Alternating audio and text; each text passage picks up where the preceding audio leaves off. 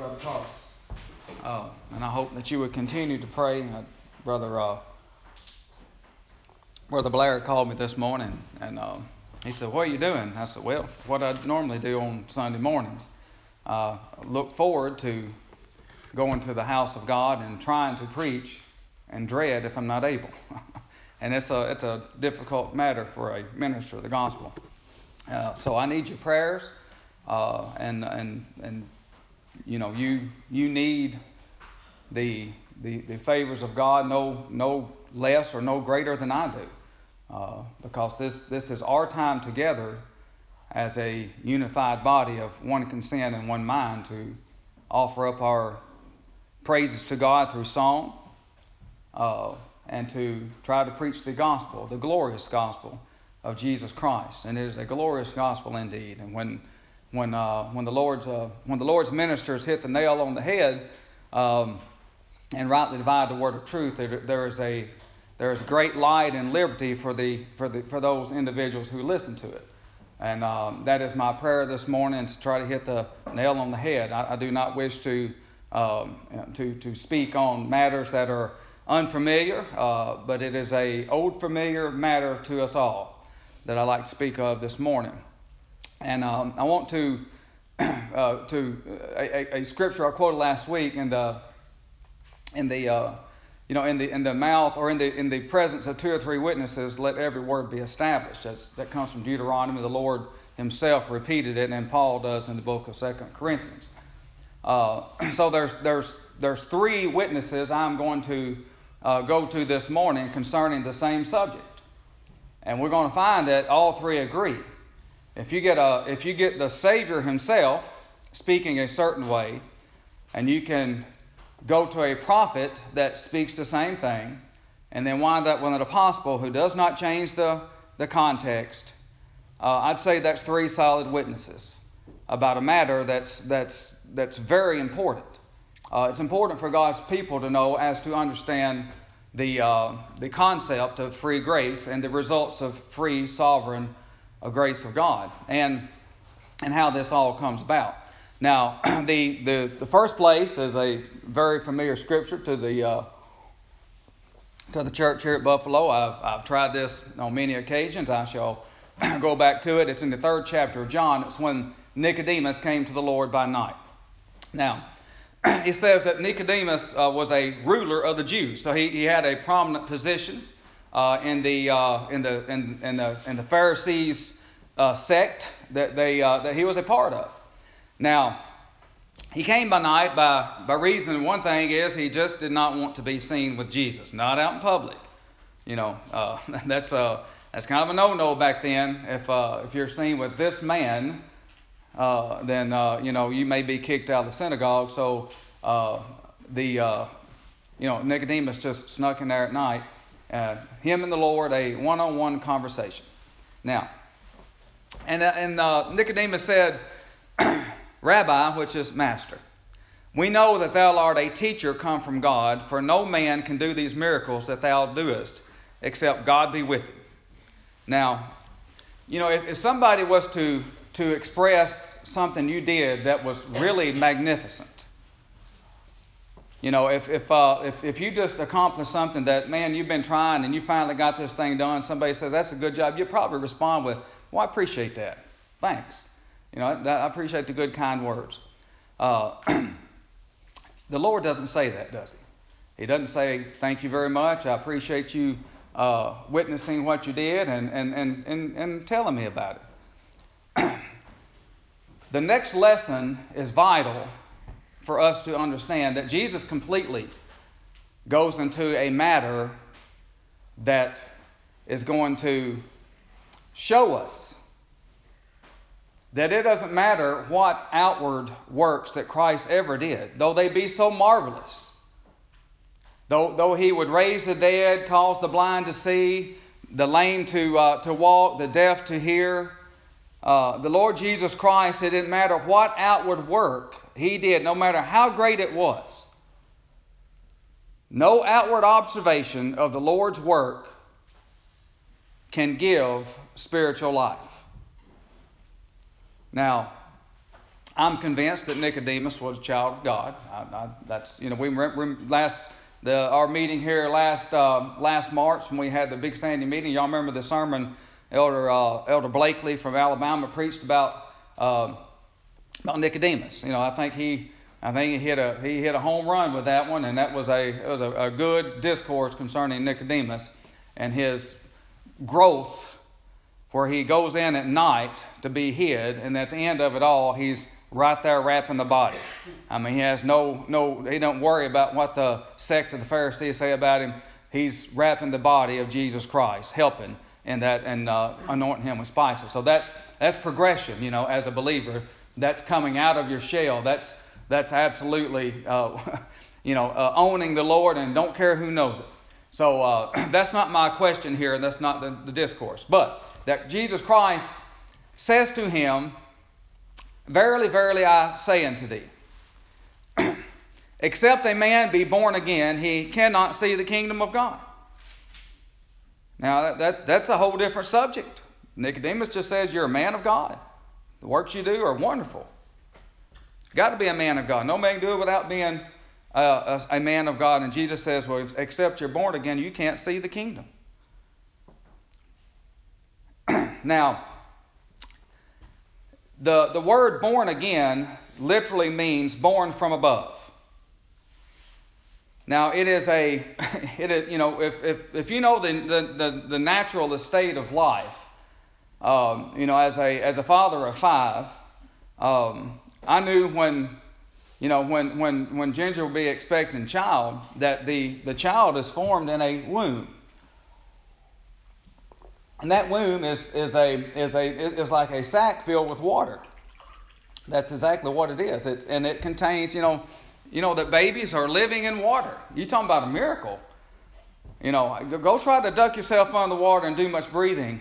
It doesn't work, does it, when you're outside the womb? But in the womb, you're you're you know, you're immersed in water, uh, that is the power of God that a, that a child can live. So, so as a as as as Nicodemus responds now again with a logical conclusion, how how can a man be born again when he is old?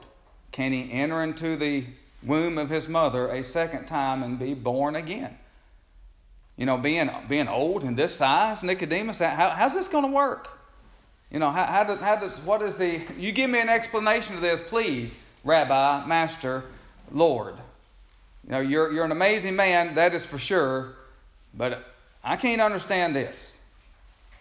So the Lord Jesus Christ responds, Verily, verily, again, truly, truly, I say unto thee, except a man be born of water, that is, of flesh. Now, the Lord does not, uh, he says, your first, in other words, your first birth is you come from water. But that's not it. Just because your mama has you in this world and just because you see miracles does not mean you can enter or see the kingdom of God.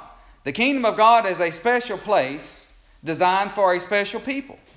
It is designed for the children of God. And they can only see this, and they can only enter into this place that is on a, spirit, uh, a spiritual sphere. It is a, it, is a, it is a kingdom that is not of this world. The ultimate one is in heaven, to which they are uh, prepared by Christ to enter into. And then there is one on this earth that Jesus Christ sets up and establishes. Uh, the kingdom of God being at hand. And uh, the Lord says, not you can't see it, you can't enter into it. The only exception is you have got to be born of God, and your mama does not give you that birth. She cannot teach you to be born of God. She cannot convince you to be born of God. She has no power, nor does your father, nor does your brethren, nor does your kinfolk, nor does your best friends, nor does the preacher. I cannot and I'm, I'm going to, we're going to prove the power of God in the new birth. This is, this is the end of this discourse, or the purpose for this discourse. And how this never changes in the scriptures. It is fixed to gospel truth and prophecy in the words of Jesus and by the Apostle Peter. So, except a man be born of water and the Spirit, there it is. You cannot enter into the kingdom of God. That which is born of flesh from the water is flesh. Kara Lofton gave birth to a sinner. That's as good as she could do. Three of them, actually. Two of them are here. Three of them. My wife gave birth to five of them. Four of those are here. That's all we could do. That's as good as we can produce. The psalmist David said, I was conceived in sin and shapen in iniquity. That's as good as mama can give. Now, that which is born of flesh is flesh. Let's leave it there. That which is born of the Spirit is spirit. That's a whole different birth. Now, in both cases, just like my children had no, they, they had no power to accept the life that Ginger and I gave them. They didn't. They did not choose to be born. They were the product of a design of their mother and their father.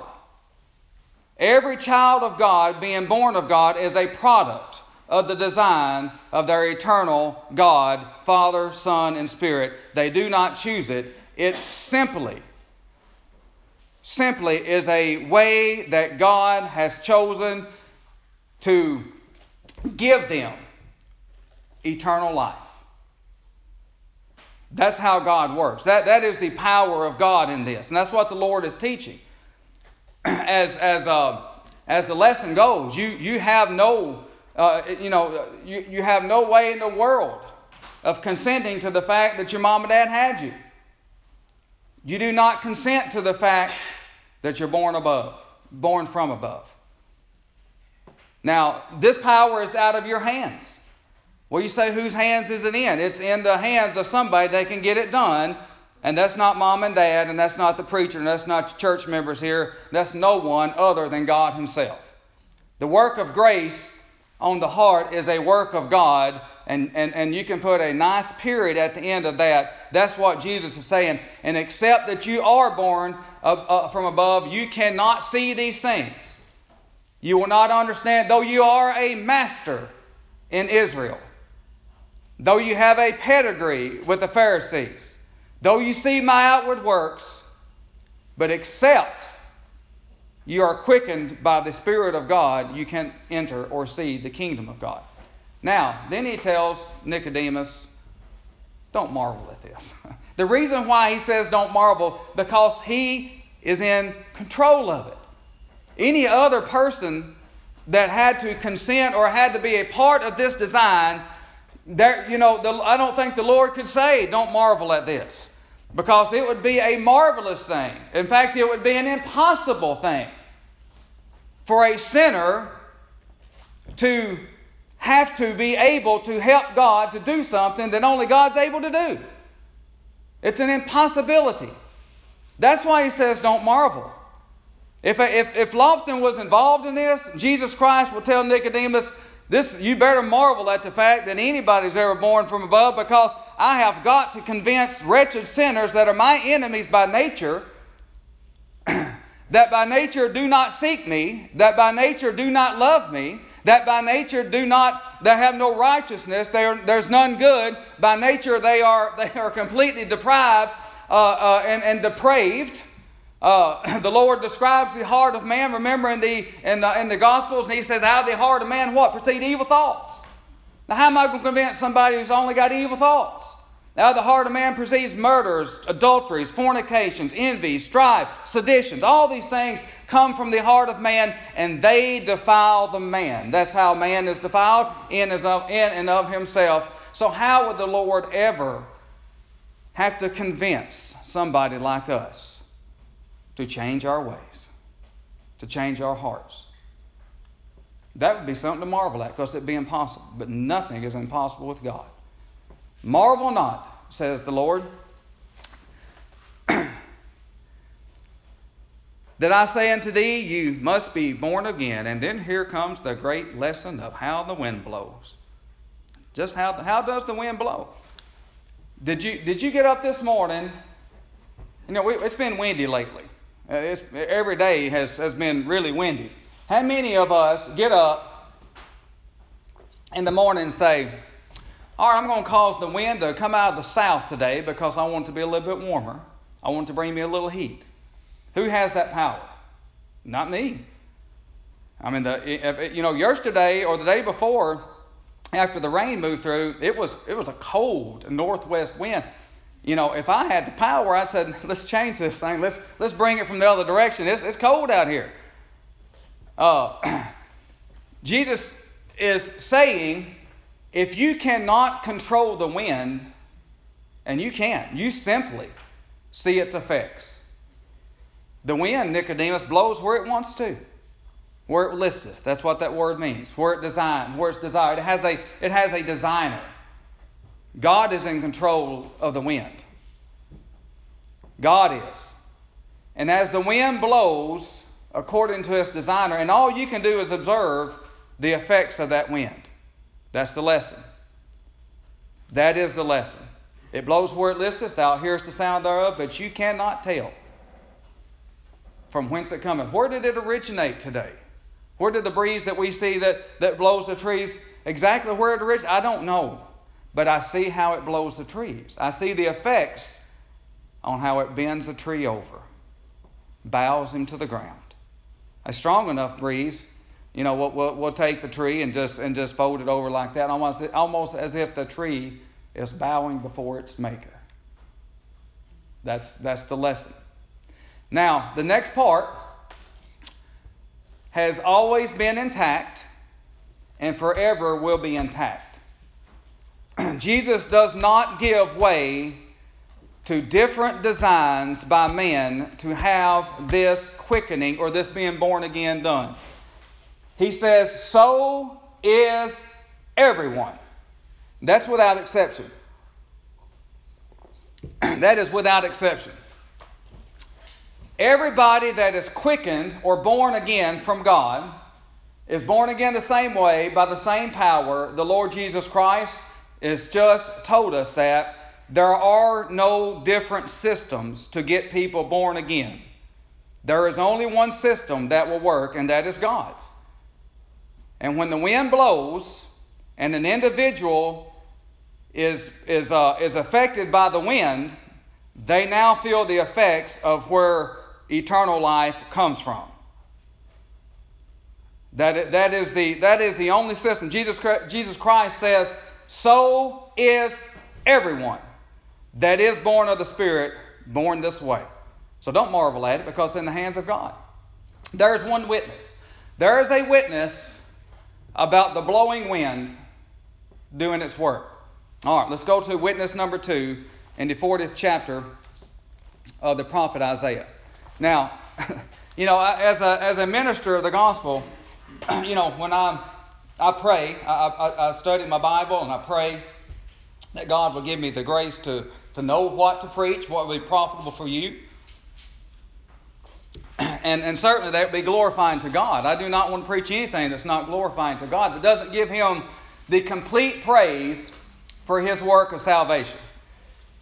I don't want to. Uh, uh, so, so when a minister of the gospel is is, uh, is praying and, and, and, and, uh, and reading, then, then God gives, you know, sometimes God gives things you think this, you know, this has to be from God. It is like, you know, it's like a great light that comes on and you're, and you're so thankful, then you worry that you're not going to be able to get that point out.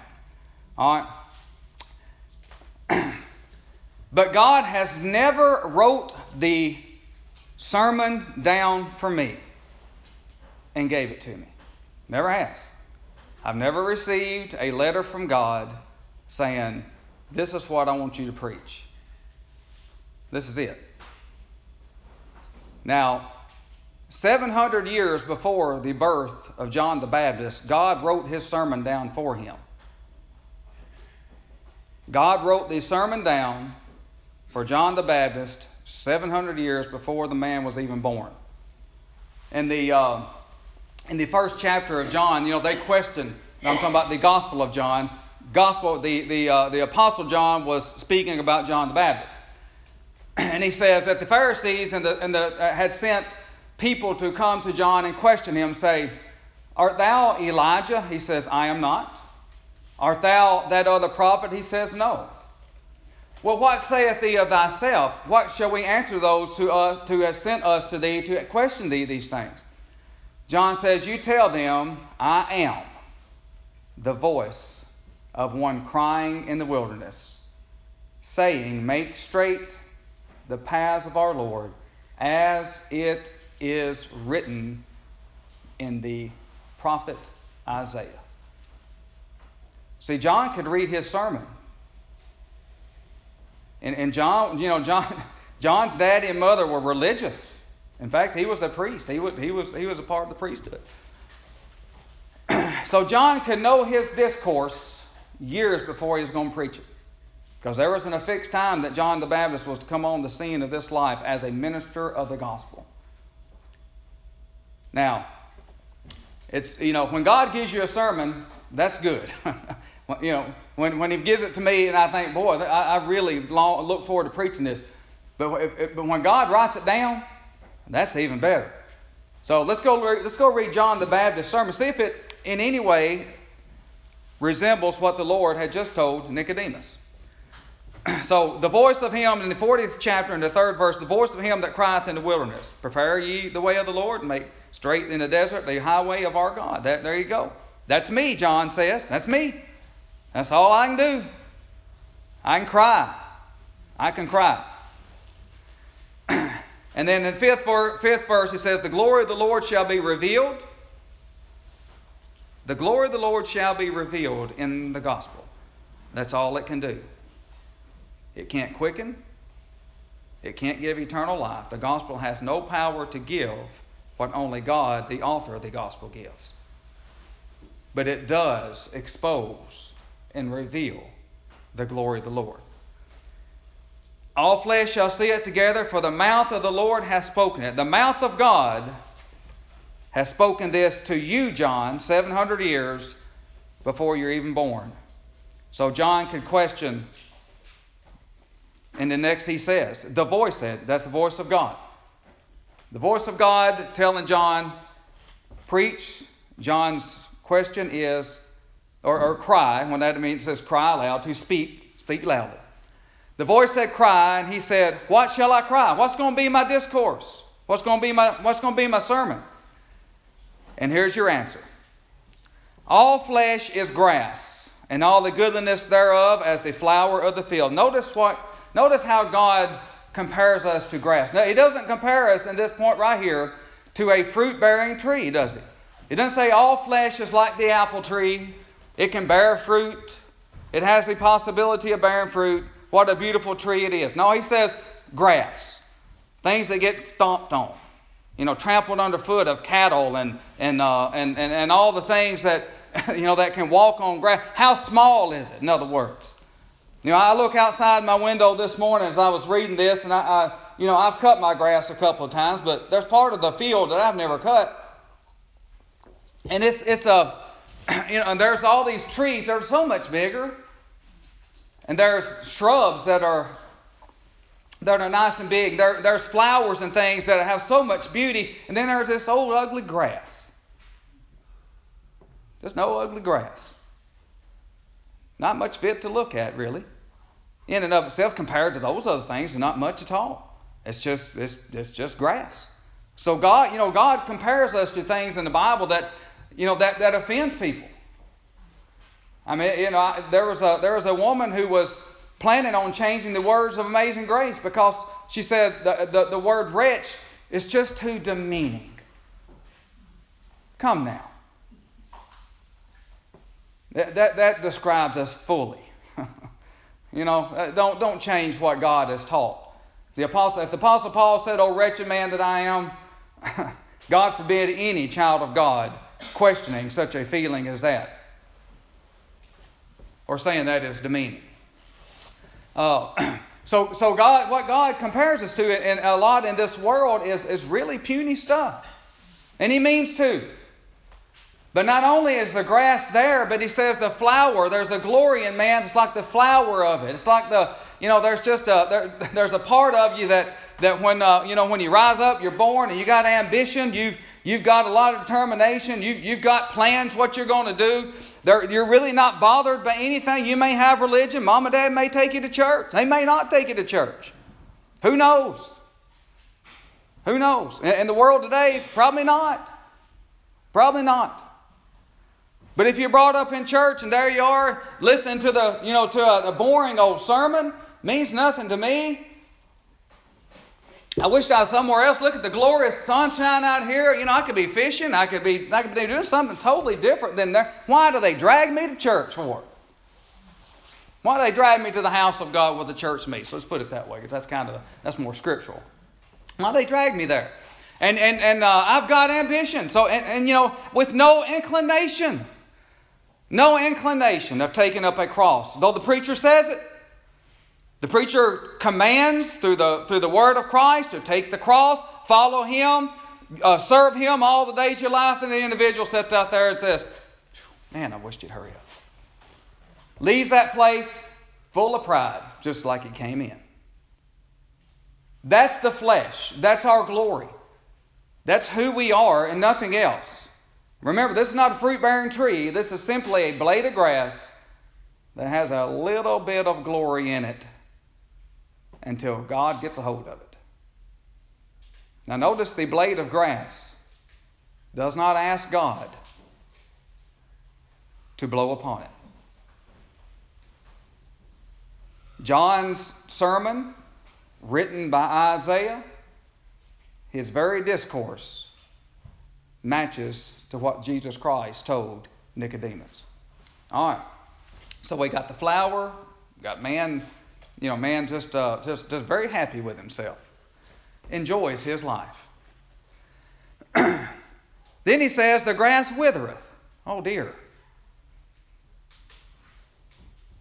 The grass withereth. The flower fadeth. Now, this is not because of time. You know, you know when I I considered myself 30 years ago to look better than I do now. That's true. You know, that, that's you know, I had more hair, my beard wasn't gray. Uh, Skylar, she agrees with me. she agrees with me. Uncle Kevin is, is uglier now than he ever has been. That's true. That's true. Uh, but this is not time. This is this is not that glory. This is a a, a blade with its flower that immediately the, the, the, the, the grass withers and that glory fades. Why? Why?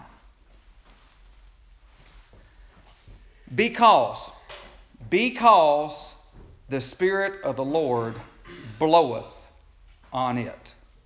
It changes the fashion of a proud individual when the wind of God's grace blows. And uh, again, do not, the, the, the word, there's a cause and an effect. Cause and effect means something when it comes to the Bible. In fact, there's so much that gets confused without understanding the terminology cause and effect. There is a cause of something, just like, just like a wind circuit. The effect is what's bending this tree over. I can't see it, but I see how it works.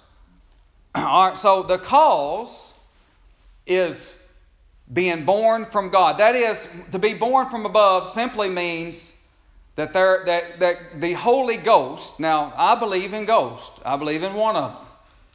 That, uh, and, and that ghost, that Holy Ghost, now notice the terminology is holy, simply comes in at his own time to an individual that is full of pride and full of, full of vanity, full of himself or herself. And he robs them. Jesus is a thief. We talked about this before. He, in fact, that's what Christ said concerning himself. When a stronger man comes in to the, to the, to the individual who is who is uh, his, his goods are at peace. A strong man armed keeps his palace, my house, my home, right here. This is where I live, y'all. I live in this body. This is my tabernacle. And when I was grass and a flower, and the glory of that flower, I lived at peace with myself, no troubling nature of God at all. None. And that's the way it is with every child of God. You can't teach that. But Jesus says one stronger comes in. Now, a stronger man don't need to ask. he don't need permission. A strong man, Jesus says, I am the stronger man. When I come in, I spoil his goods. Now, where I take away the armor, where he trusts, take things away from us. Leaves us in a state of spiritual poverty. Spiritual poverty. You don't hear that much. Because most people think, well, when you're born again, everything's just it's glorious. It's hunky dunky. Everybody's just happy. Go get born again. You'll be nothing but happy all the days of your life. No. Listen, when the Son of God, when, when, the, when the Spirit of God enters into an individual, it's the last thing that you are is happy. At that point, you become completely exposed because the nature of God now dwells in you. And, if, and God is light. In him is no darkness at all. So when God comes in, then light is shed. And all the sin and all that you are is now exposed to you. That's how God works. That's, that is what is called spoiling your goods and taking away the armor wherein you trusted. So God wounds first, does he not? And then God heals. God kills first, does he not? And then God makes alive.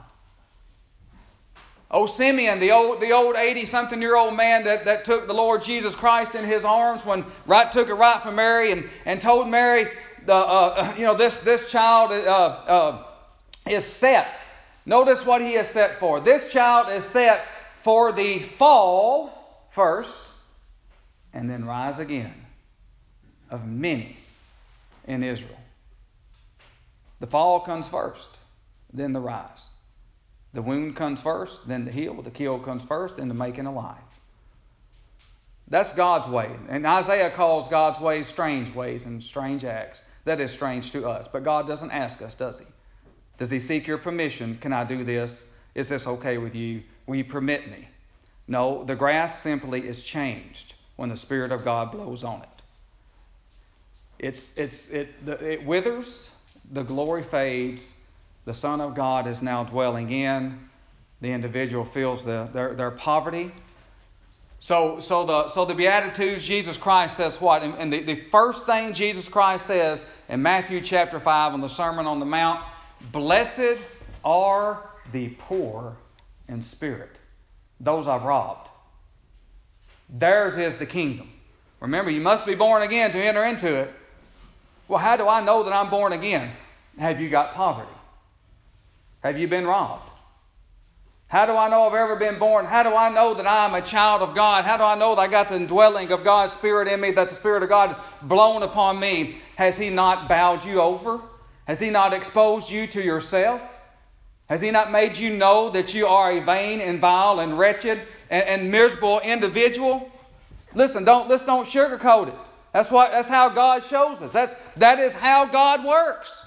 Because until you see yourself that way, you cannot see Him as a perfect Savior. You don't, if, if He just simply needs your help, then you don't see Him right. But now, if, so if He has made you poor in spirit, you're in a blessed condition. That you know, Jesus Christ is not that. That's not a. Uh, he's not preaching a a, a, um, a proposal to you to, you know, if you'll just go get poor in spirit. No, he is preaching identity. He is, there is a way to identify that this kingdom is yours. Now you can see it and you have a right to enter into it. And heaven, one of these days, will be your home, and you can, you can mark that down as sure as there is a God in heaven. Blessed are the poor in spirit. Well, the poor in spirit, what do they need? Well, the Son of God tells them what they need. There's nothing else in this world. I say there is nothing else in this world, no matter what invention it is that man has come up with, that will take the place of what Christ says that the poor need. In Luke chapter 4, Jesus Christ says, this scripture being fulfilled in your ears this day, he says that the Spirit of God is upon me that I will preach the gospel to the poor. Ah, they need the gospel. They need the gospel. Not just any gospel. He didn't say a gospel. The gospel. I will preach the gospel to those I have wounded. You go look at the Lord's sermons. Go, te- go, go look at what uh, uh, Christ taught and how, how Christ preached. All right? And, and, and when there was a question with, with uh, the disciples John the Baptist and, and, the, and, and some of the Lord's disciples, uh, and they come to, to, to, uh, to the Lord and said, Art thou here? Do we look for another? John wants to know. He's in prison now. John wants to know. He says, You go tell John that the dead are raised again. You go tell him that the deaf hear. You go tell him that the blind see. You go tell him that the lepers are cleansed and that the poor have the gospel preached to them. To them. Not at them. To them. Now, there is a lesson in poverty in this. Lest we, as the old Baptists say, it doesn't matter if you go to church or not. It matters. There is an exposure of your poverty there. The only thing that Christ gives us that, that, that will satisfy that poverty are the things of Christ Himself. What, what, what God destroys in us, God gives a solution to fill it. It's the things of Christ. So, folks who, you know, say, well, I don't really like going to hear the gospel, check your poverty level. It may not be as deep as you think it is. Check your poverty level. It, there's nothing to change what Jesus Christ gives to fill what he has created. That's how important the kingdom of God on this earth is. That is your kingdom, by the way. You have a right to it. You can see it. You have a right to praise God in it. He will accept your voices. He will accept your, your, uh, uh, your worship. He will accept your songs. He will accept our prayers because you have Christ in you. That, it's, a, it's pretty simple. But how glorious does God set his own way of saving and then his own way of being glorified up?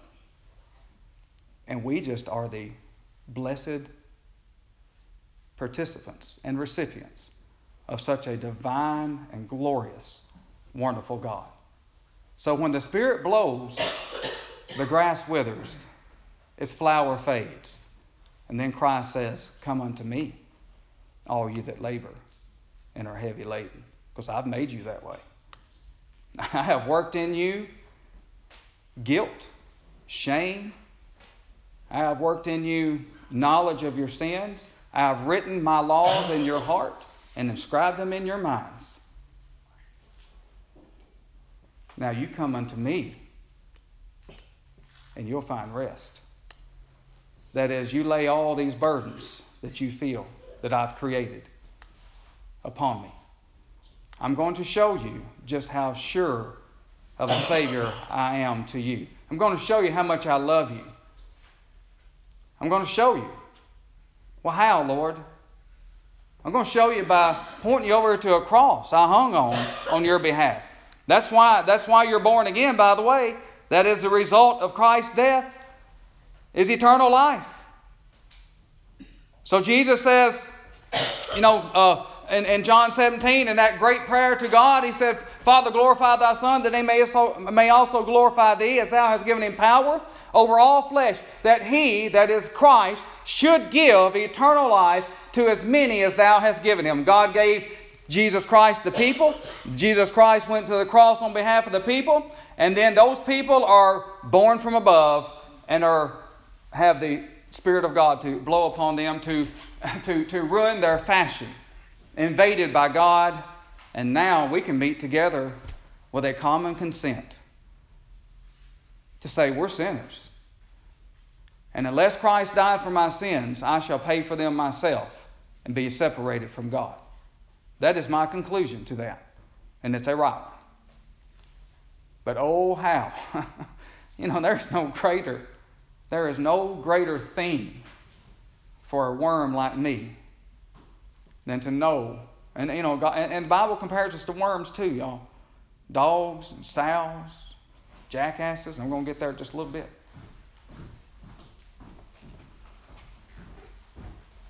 For me to know that the Son of God, so perfect and pure, would give his life and bear the indignation of God on my behalf.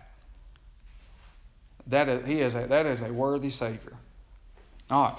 So, the grass withers. Why? Because, because, cause and effect. Because the Spirit of God blows upon it. Jesus says, Don't marvel at that. To Nicodemus, don't you marvel? It's nothing, nothing amazing because I'm going to take care of it. because the Spirit of God bloweth upon it. And then he says, O Zion, that brings good tidings, get thee up into the high mountain. There's the church.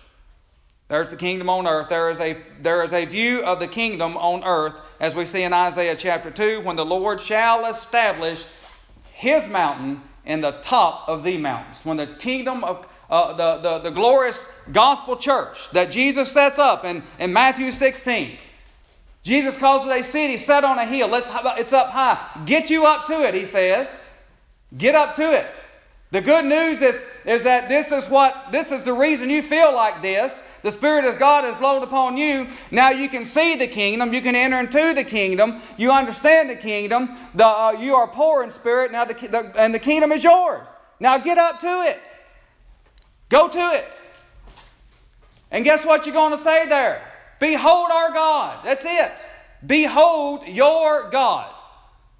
That is the theme of any uh, uh, any minister who ever preaches the truth can only say, Behold your God, what He has done for you. Behold how He has blown upon you. Behold how the Spirit has moved you. Behold how He has He has uh, uh so uh, brought you down. But behold how He builds you up. Behold how he died for you. Behold your God. That's a good thing. That is a good one. I don't know of a better one because there's not any. Because it's God's theme, y'all. This is what God, this is the sermon laid out for John the Baptist. All right. Behold, the Lord will come with strong hand. Notice, notice the prophecy. Doesn't say the Lord's going to try to be as strong as he can and, and, and convince those sinners. I just need to convince my people. If they'll just do what I say and, and, and accept my work on their behalf, and, and then and then you know we'll try to make this thing work together. Notice the language. The language means something. Behold, the Lord will come with a strong hand. His arm shall rule for him. There is no question that this is this is a good sermon. The, his arm shall rule for him. And behold, his reward is with him. There you are in Christ. Remember, God gave you to Christ. You are his reward, and you were with him when he was an infant. You were with, with him when he was in the womb of Mary. And when he was born in Bethlehem and the angels praised his name, guess who was there? You were. You were with him. You were in him in that covenant. He is your surety he is your pledge. He is your salvation, even as a little baby. You were with him. Behold, his reward is with him, and his work is before him. It's his work, y'all, and nobody else's. Nobody else could do what Christ did for his people and save them from their sins. This was his work. And then it says, and, and this goes back to this goes back to the church. This goes back to the kingdom, back to poverty and the need to hear the gospel and not just hear about how, how what wonderful things God has done for us. That is good. But now, have you ever just sit and thought about that? You know, we sang that song, I gave my life for thee. And, and uh, you know, I, all the things I did for thee, what hast thou done for me? Four verses in that song. And all of them are questions. You know, what, what did, this is what I've done for you, what have you done for me? now, most, most of us, most primitive Baptists, you can go to, and you probably can quote it. You, you, can quote out of Ephesians. You can quote out of 8th chapter of Romans, 6th chapter of John, 10th chapter of John, some of these staple scriptures. and and uh, I don't have a habit of, of writing in my Bible. Nothing wrong with it. But, you know, when, but some people highlight. They highlight those things. or they underline those things in their Bible. My, my wife, she, she writes in hers, and, and, she, and she takes notes of, of, uh, of sermons, not just mine, but everybody's that she hears. but do you ever notice that the things that we underline and highlight are what God does for us? We don't, I, I dare to say, we probably don't even know the scriptures of what we are to do for God. Most people do not highlight the Lord Jesus Christ saying, if a man love his wife, his mother, his father, his son, his daughter, yea, even his own life, more than me, he's not worthy of me. Most people don't highlight that and underline it because that's what we owe him. We're selfish. We want to know what he has done for us. I mean, that, that, let's just let's be honest, be brutally honest. I want to know what he's done for us, but what I am commanded to do for him, don't tell me. Now, we shouldn't be that way. And I, I hope you're not that way. I hope that's not the way that you are. But most people do not know those scriptures are in there. Now, this is what we do for God.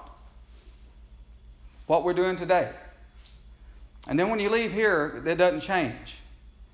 You know, you don't you don't come into the house of God as a as a good humble servant of God and then and then once you get back out there you just just as wild as a buck. You know, don't no, don't don't don't treat your Lord that way. Don't treat your do not trample underfoot the Son of God. God will get you back. He promises that. He says, I will judge my people. Vengeance belongs to me. I will repay. It is a fearful thing to fall into the hands of the living God. I have been in that spot before. Do not think, if you're a practicing sinner, that you're going to avoid it. If you're a child of God, you will not avoid it. He's, he will get you, in some sense, way in form. And that's not pleasant. There's no peace in that. But what we do, how we live, reflects on how much we love our God. That's what the Lord says. Now, these are words of Jesus Christ. Jesus Christ says, If a man has my commandments and he keeps my commandments, that same man loveth me.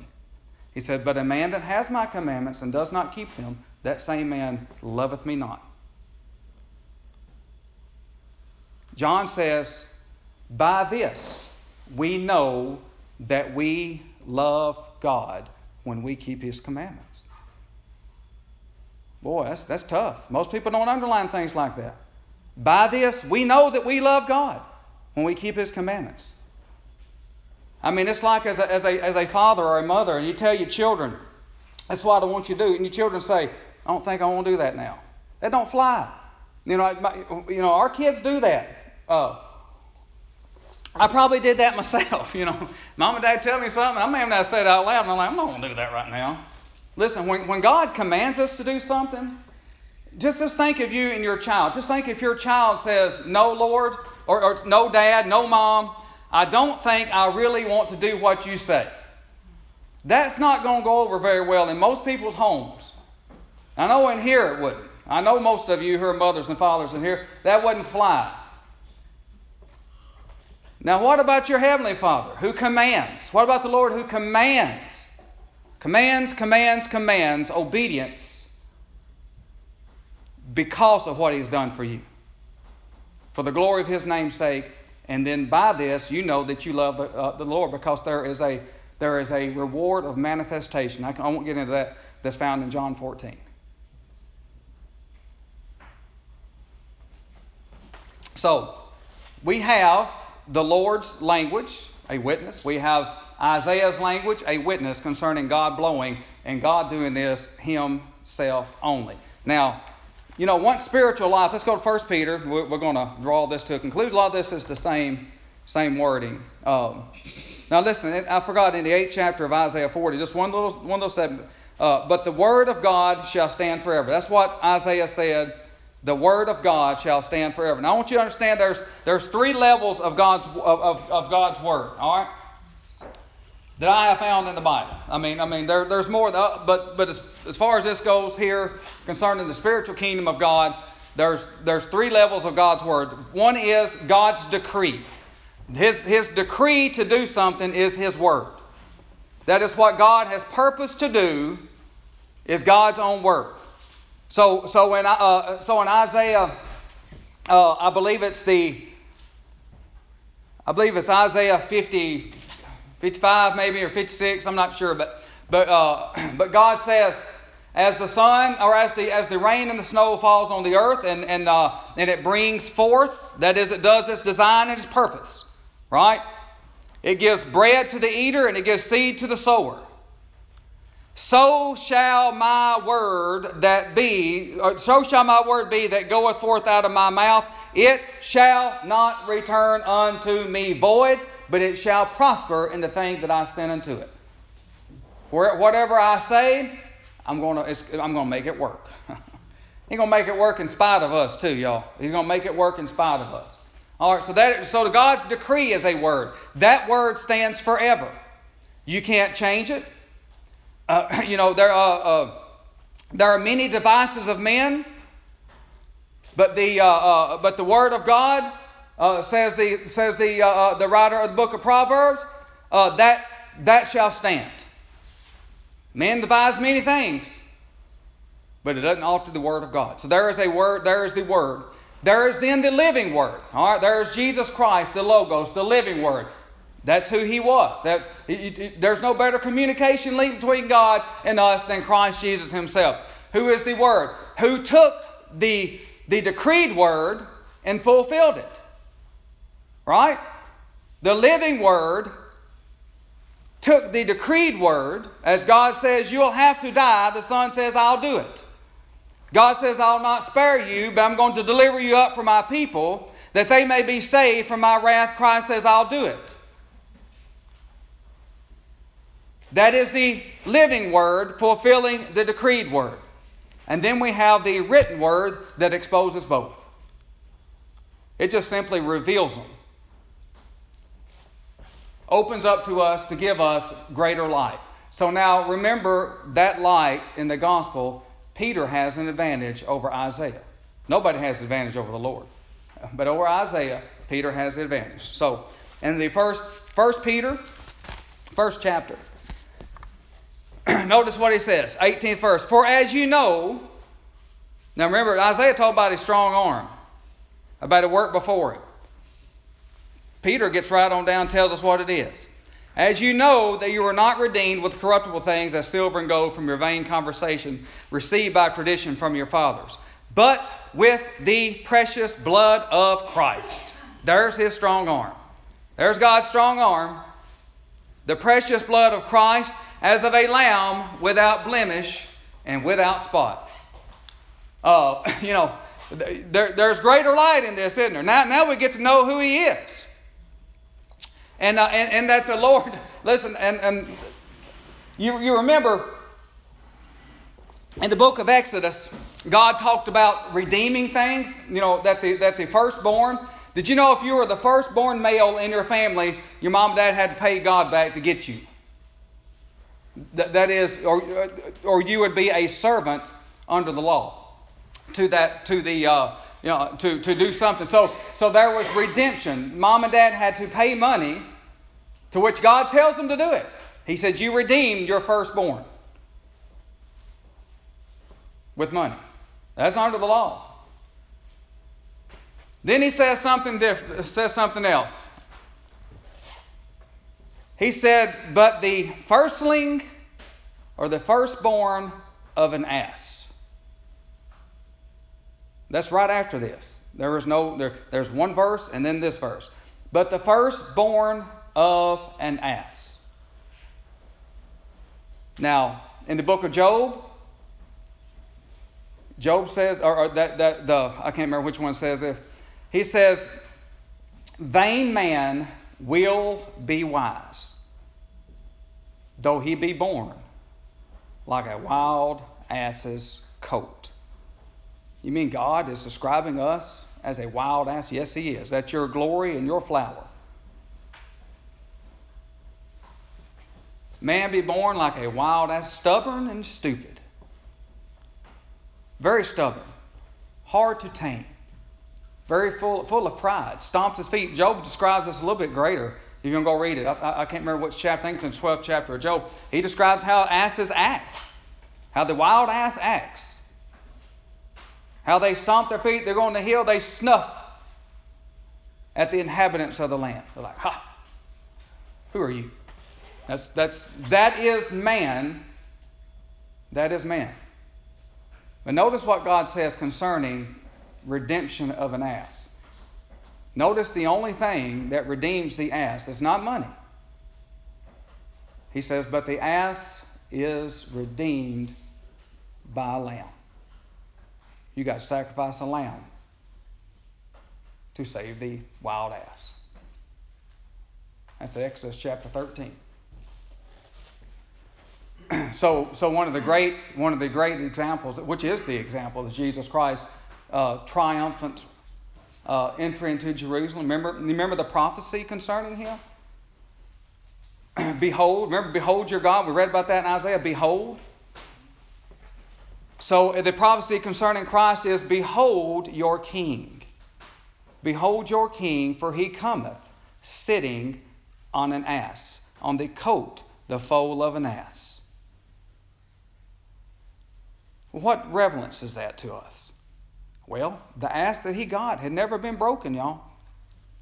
Christ was specific in telling his disciples which ass to bring him. Bring me the ass that's, this, that's tied up over here in this certain area that never man sat upon. Nobody ever broke him. Nobody ever convinced that ass to be, to be kind for Jesus when he wants to sit on you.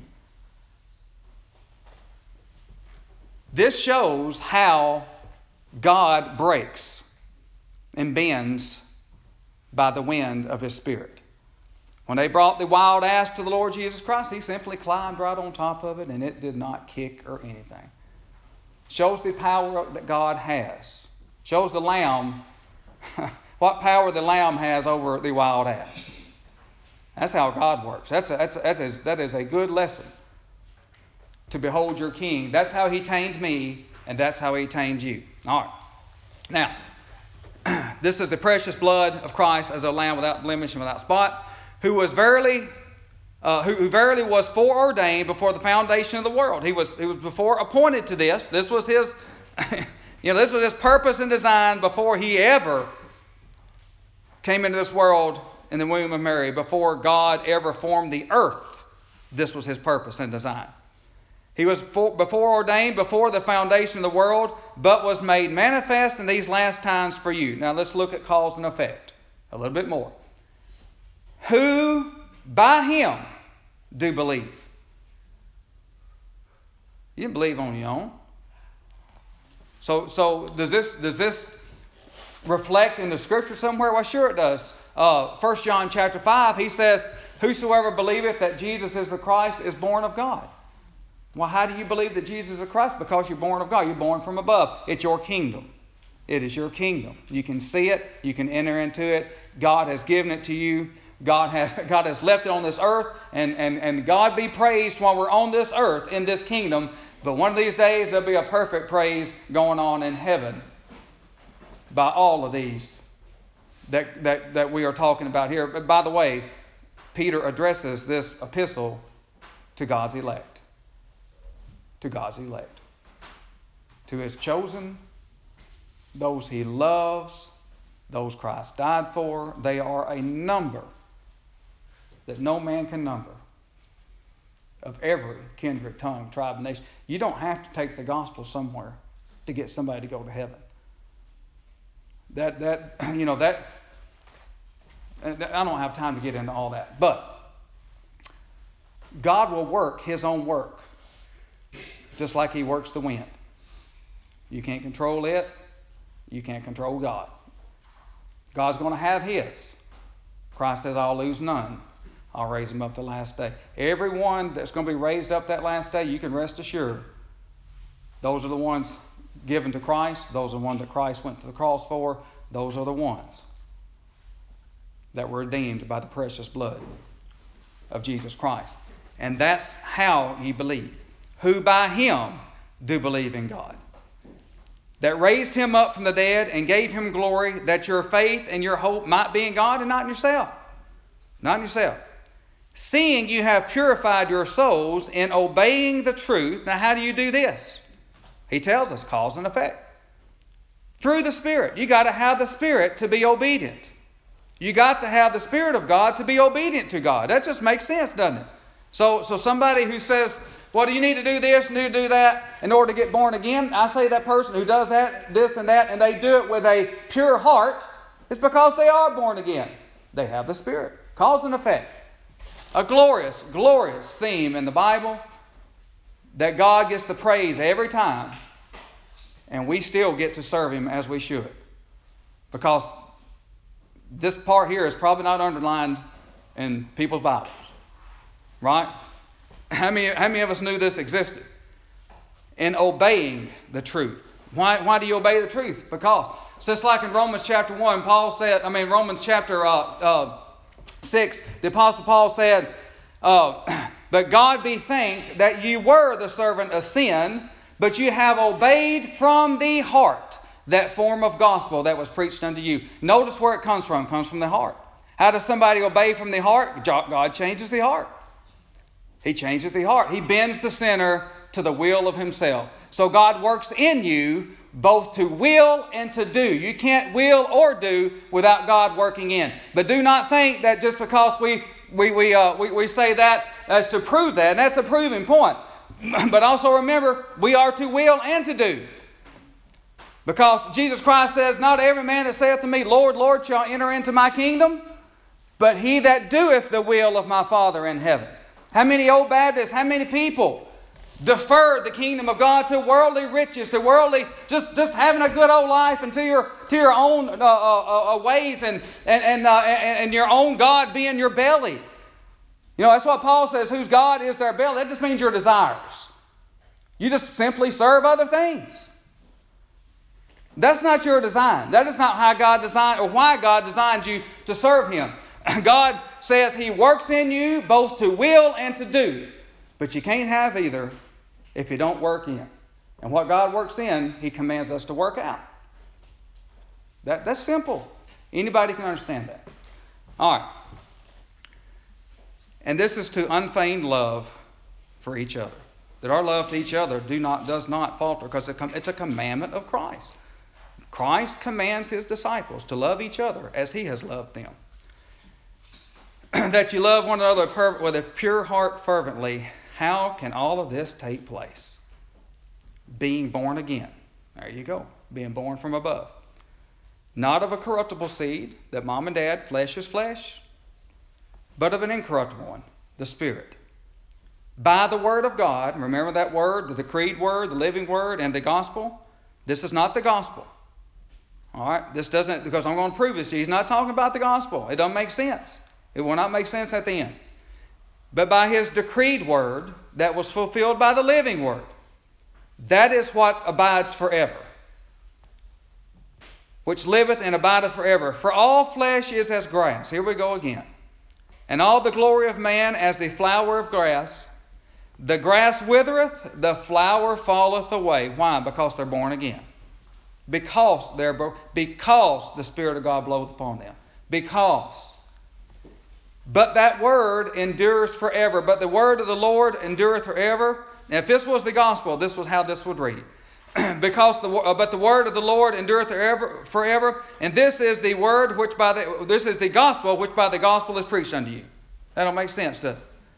This is God's decreed word that the living word himself has fulfilled, and it did not return to God void, that the gospel declares unto you.